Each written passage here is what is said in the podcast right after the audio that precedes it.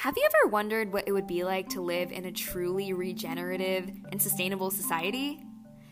It always sounds so futuristic, but that's kind of what I dive deep into in this episode is why does sustainability and these eco cities, why does it sound like it's so futuristic when in reality, you guys, we have the tools to do this. And there are people on the ground doing this type of work right now, and we have the resources for it. And speaking of people who are on the ground doing it, my guest, Anne Alexis Bennett Alexander, she has created this living prototype called the Eco Incubator. And I'm so excited for you guys to hear her talk about it because I met Anne Alexis at the climate reality training with Al Gore back in March 2018 in Atlanta. And when I found out about her mission, I thought it's unfathomable, but she's making it happen and sustainability really is within our reach. Tune in for this episode to see how.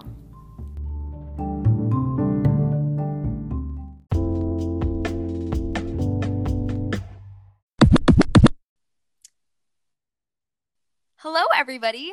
Welcome to another episode of Brown Living Green. I'm your host, Nathan Rajendran, and I'm here to spill the sustainability tea. Joining me today is my friend and a really accomplished woman, Anne Alexis Bennett Alexander. She is the founder of the Eco Incubator, and she is here on this episode to tell us all about how she started this amazing organization, community hub, um, center. I don't even know what to call it. She'll probably be able to explain it a little bit better. But I'm here to just pick her brain on how she started this really cool journey to opening this amazing center. Welcome, Anne Alexis. Hi, it is um, wonderful to be here. Thank you for having me. No problem. I'm just going to get right into it. What is the Eco Incubator? Well, um, the Eco Incubator wears a couple of hats, but it's um, standalone. It is a um, living learning hub that is a zero carbon emission facility designed to destigmatize ideas and concepts around sustainability and sustainability tools, as well as immerse people within an environment that helps to educate them about sustainability tools and sustainability best practices we um, also work within the community to promote public and private sector partnership and circularity within the economy through the development of eco villages. Wow, that sounds so futuristic. But in reality, I guess to break it down, um, you're pretty much just trying to create a living example of something that's regenerative in nature, something that can feed itself, that's circular. Um, for the listeners out there, that's what we mean by circular economy, an economy that doesn't necessarily generate waste, but uses the byproducts and the waste from certain systems to as a force to drive another system. For example, like a almost like a human composting toilet. Um, you know the poop gets turned into compost and the compost gets put in the garden the um and that feeds us and then that waste you know cycles and cycles. So that's the idea of circularity that um, Alexis is almost trying to mimic on a large scale here with the eco incubator. And it, it's pretty much um, a living lab uh, would you say that, Alexis? Um, absolutely. The compound itself, the Living Learning Hub, is an interactive prototype of the future that we want to impress upon people um, because it's a future that is um, bound and foundationally developed with a goal of thriving rather than simply surviving from day to day. Um, it is a unique space here in Georgia because um, we are so bound to the environment, yet through the process of the industrialization of agriculture, um, we have sort of lost our connection to the land and thus to ourselves. Georgia has become um, the sickest state in our nation, according to statistics found uh, at the CDC, um, suffering mostly from preventable uh, health issues like diabetes, uh, cardiovascular disease and heart disease, um, and obesity. Yeah, and I think that Georgia is one of the perfect spaces to have the eco incubator, as you said, because as the CDC said, it's the sickest state um, in the United States, and not only is Georgia that, but it's also a reflection of so many different types of communities. In Georgia, you have urban landscapes like Atlanta, you have suburban landscapes like Marietta, Johns Creek, um, things like that. But you also have very rural areas like Warner Robins and such, and things like that as well. So I think that you're really, um, I think that this is an amazing place to start the center because you're really addressing, uh, I guess, the stereotypical American landscape with all those three different types of environments. But I know the Eco Incubator is um, in a rural area um, just outside of the University of Georgia. So, what was um, your reasoning for choosing that location other than the fact that you know it's Georgia and it's your hometown and things like that? Well, there there were a few reasons. Um, one was most definitely the simple fact that um, we were not able to purchase land within the Athens Clarke County area that uh, was where we could develop um, utilizing unique building materials. The eco incubator is constructed of shipping containers um, and will also have some modular home components. That's part of what the show is. We are scalable we can be in an urban area that has infrastructure, we can be in a rural area that has no infrastructure. So by choosing an area that did allow us to develop as we wanted to and be create as creative as we wanted working in Oglethorpe County, um, which is only about we're like 15 minutes from downtown Athens, um, but we're technically across the county line. Um, so by being in a space that's rural, we're able to really, really showcase how much we can do. And we're also able to target our most at risk populace. Um, it is within these rural areas that people really, really fall short of being able to meet their basic needs. Yes, it happens within an urban space as well, but within an urban space, there are a multitude of resources that are not accessible in rural areas. So by choosing a rural area, um, we are able to really uh, show people what we can do and what we're bringing to the table which is critical in ultimately making that sell because it's just like you said, oh, that sounds really futuristic.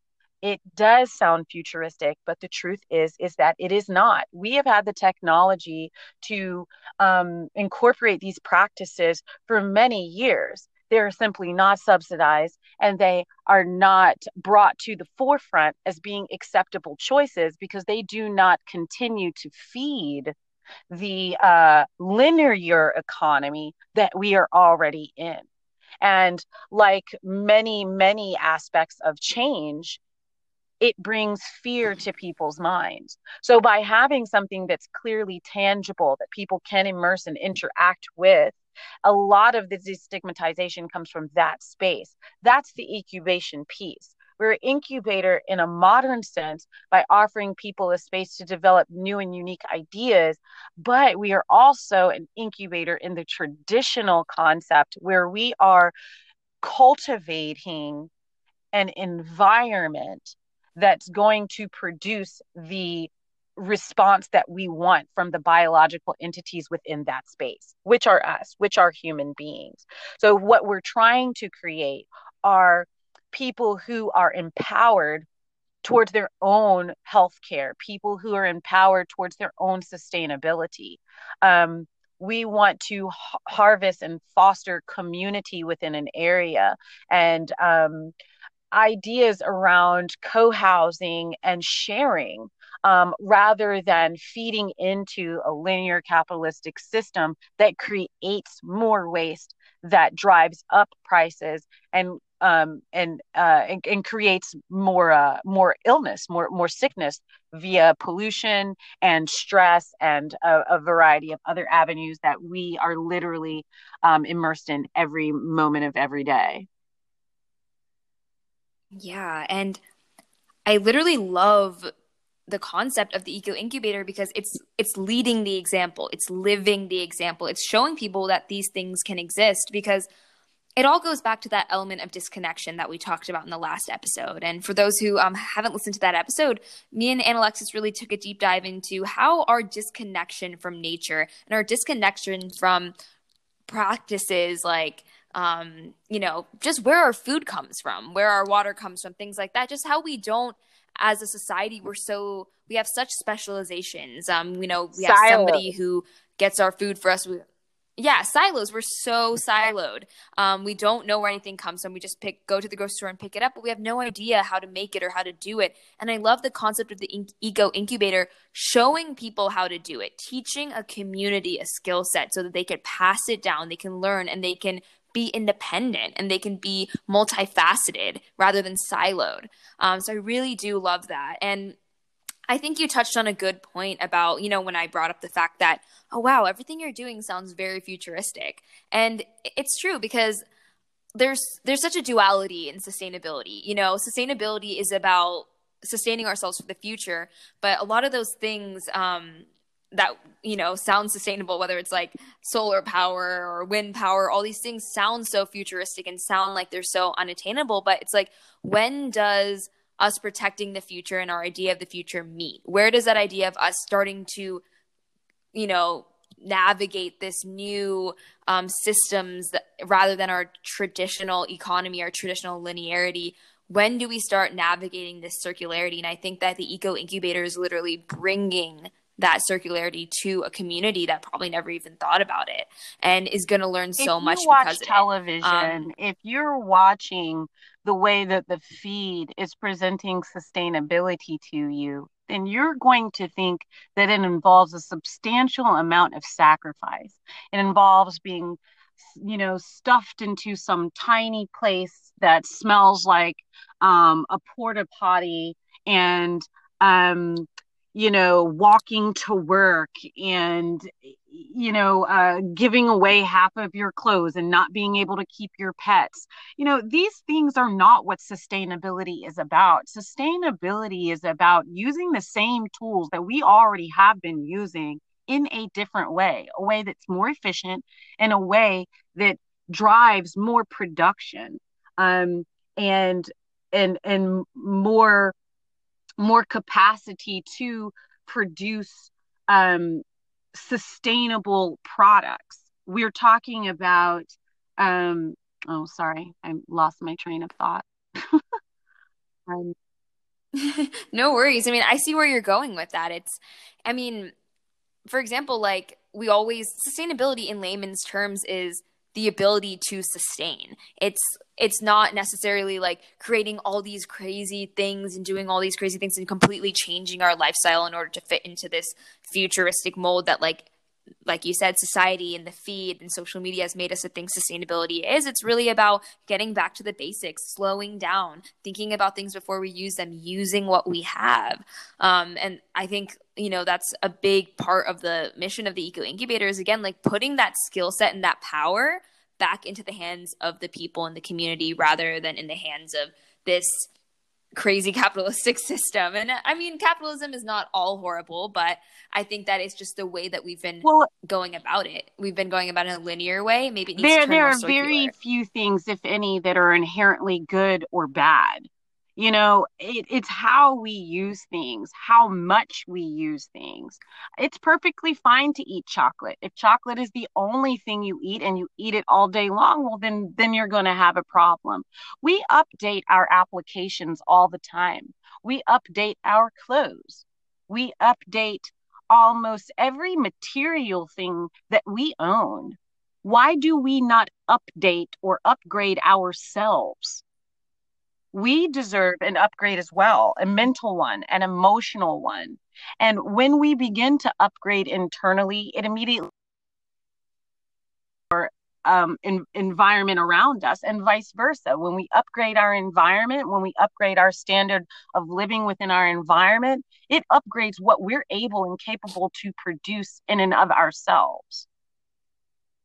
Yeah, I, I, I completely agree, and and I guess that kind of leads me to my next question: What, like everything that the eco, eco incubator is, is is so fascinating to me, and I, I've always wondered how did you get to a point in your life where you were ready to implement this goal? Like, how did all of these ideas and this vision come into fruition? Because it, it it seems like such a big concept. I can't even begin to imagine how you like got it rolling, if that makes sense. so like I, I'm, it's unfathomable to me. I would love to hear about like how it how it's now been like physically manifested? I mean, it's been formed over decades. You know, I, it all started I would say when I was three years old and I was sitting in front of the television and I was uh, saw Sally Struthers commercial come on and feeding all these poor little children in Africa supposedly and um, I remember crying and just overwhelmed with the pain of that vision and the hopelessness that it instilled me with. And my mother came by and she was like, Why are you crying? like, what are you doing right now? What's going on? And I, like, why are you sobbing? Right? Like, she just sees me sobbing in front of the TV. And I told her, you know, I am I'm so sad because of what I'm seeing on the television. And she was like, uh, well, crying isn't going to do much about this problem. and um, you know, a more effective way to deal with a situation like this is to go out and to fix it. Now, my mother always spoke to us like adults. There is not a time in my life that I ever recall, you know, her speaking down to us in a sense of, oh, these are silly children who cannot understand what I'm saying. She has always spoken to us in a very elevated manner.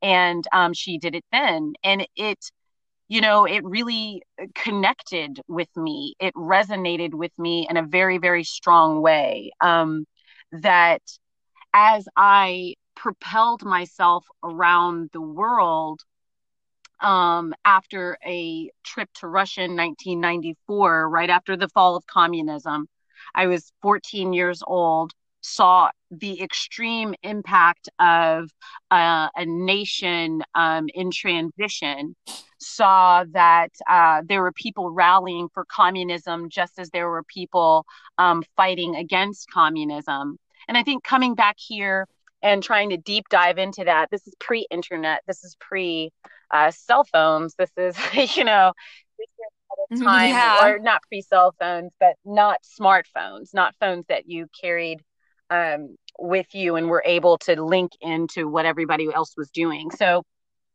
having this experience coming back and wanting a space in which I could ground this and, and gather more knowledge, I wasn't able to do that. I wasn't able to facilitate a true understanding of environments that were outside of my own because there was not this connectivity of knowledge that propelled me across the whole planet to five continents and 67 countries, immersing myself wow. in other life experiences, um, honing my craft, learning about food as medicine.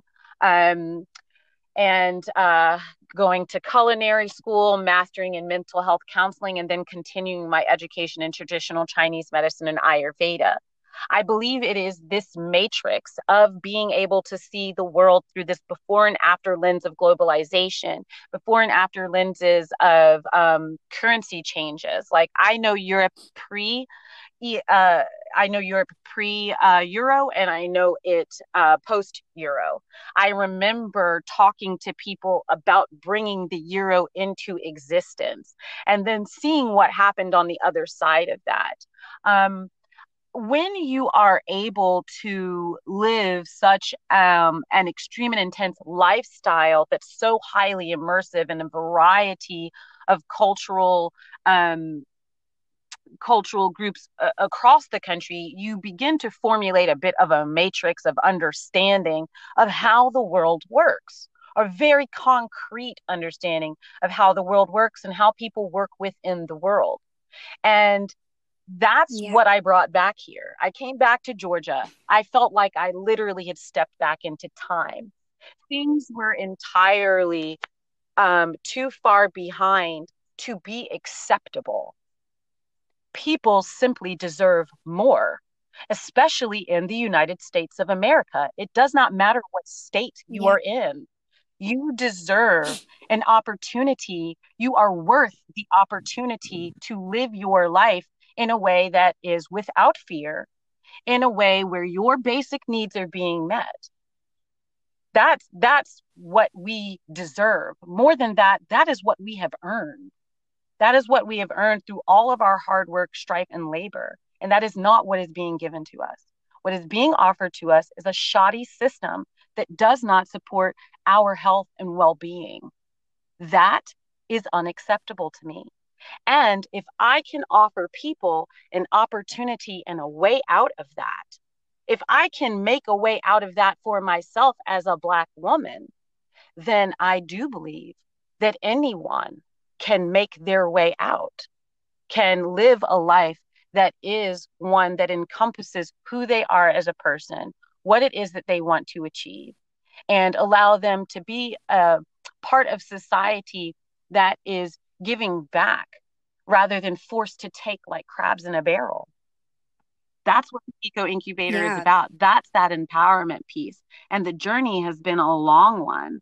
And once I got back here, it was a matter of planting seeds and following along, you know, planting seeds and following the breadcrumbs that were spread out in an extremely siloed environment to try to harness and bring together through that private public sector partnership these goals, these goals of empowerment and thriving for everyone, no matter what economic status you're at, no matter what color, no matter what gender, no matter what sexual orientation. Right. And I just, I mean, I love that at its core, the Eco Incubator is about circularity because it's not just about creating a circular economy. It's also about creating a circular society. I mean, us as people, like you've said, like the system has set it up so people work, work, work, work, work, or just get burned out. And then that creates, in a sense, like waste. It creates waste of potential, waste of human energy, waste of happiness. And with this system where we teach people how to do things, we teach them how to relax, take care of their health, be prioritized and and you know hold accountability towards a, like the systems that they're living in we're creating circularity. We're creating people that feed off of people people that build off of community and that will have generational ripples. And and those are and those are hard concepts to grasp but i i love that the eco incubator is starting small and starting locally because those effects will travel the far. impact is exponential absolutely. We are designed to be a beacon of light. We will draw people in and then they will take that light inside themselves and move outward into the world and share what they have learned. Um, it is a natural part of the elevation of consciousness which is a natural byproduct of wellness of community, of yes. unity, mm-hmm. and of circularity. I love it. And while the episode is wrapping up, I mean, we are definitely going to do at least another two episodes just taking a deeper dive into the eco incubator what it looks like on a micro level with all of the cool technologies you're incorporating all of the cool classes you're teaching um, so i definitely want to dive deeper to that in the um, following episodes but i guess my one final question is what would you say is the true mission and the the root goal of the eco incubator? I mean quite simply put it's to build a world that sustains. This isn't you know this isn't just about georgia. This is about everyone. Um, we are starting in a place that's giving us the greatest challenge because we want to prove how right we are about all of we want to prove how worthy and how valuable people are at the root of all of this. Um, remind people of their value in a place where it has been stripped from them the most. we are in a state that holds some of the greatest traumas of our entire country. And yeah. just like any other uh, disease, you cannot simply band aid the problem. You have to go to the root of the problem and you have to work it out. And so, you yes. know, we are really just aiming to build a world that sustains. But in order to build a world that sustains, we need a nation that sustains. And in order to get a nation that sustains, we need to heal the deepest wounds in the states where we have the biggest issues. And so this is this is that place right now. Um, and and that is our ultimate goal. And as we dig deeper into the work that we're doing, you know, we'll share with everybody what we're doing at the international scale. We'll speak about the business coalitions that we've formed that help us design and develop these eco villages. Really put people in the space of uh, I mean being able to provide for themselves without so much government dependency. That's truly incredible, and I just love that idea of getting to the root cause. Um, and it's really it's really holistic in nature, and I know that's a big part of. I, I mean, I, I can't wait in the next episode to talk a little bit more about your background, so the learners can know about your dabbling in holistic medicine. But I think that really comes.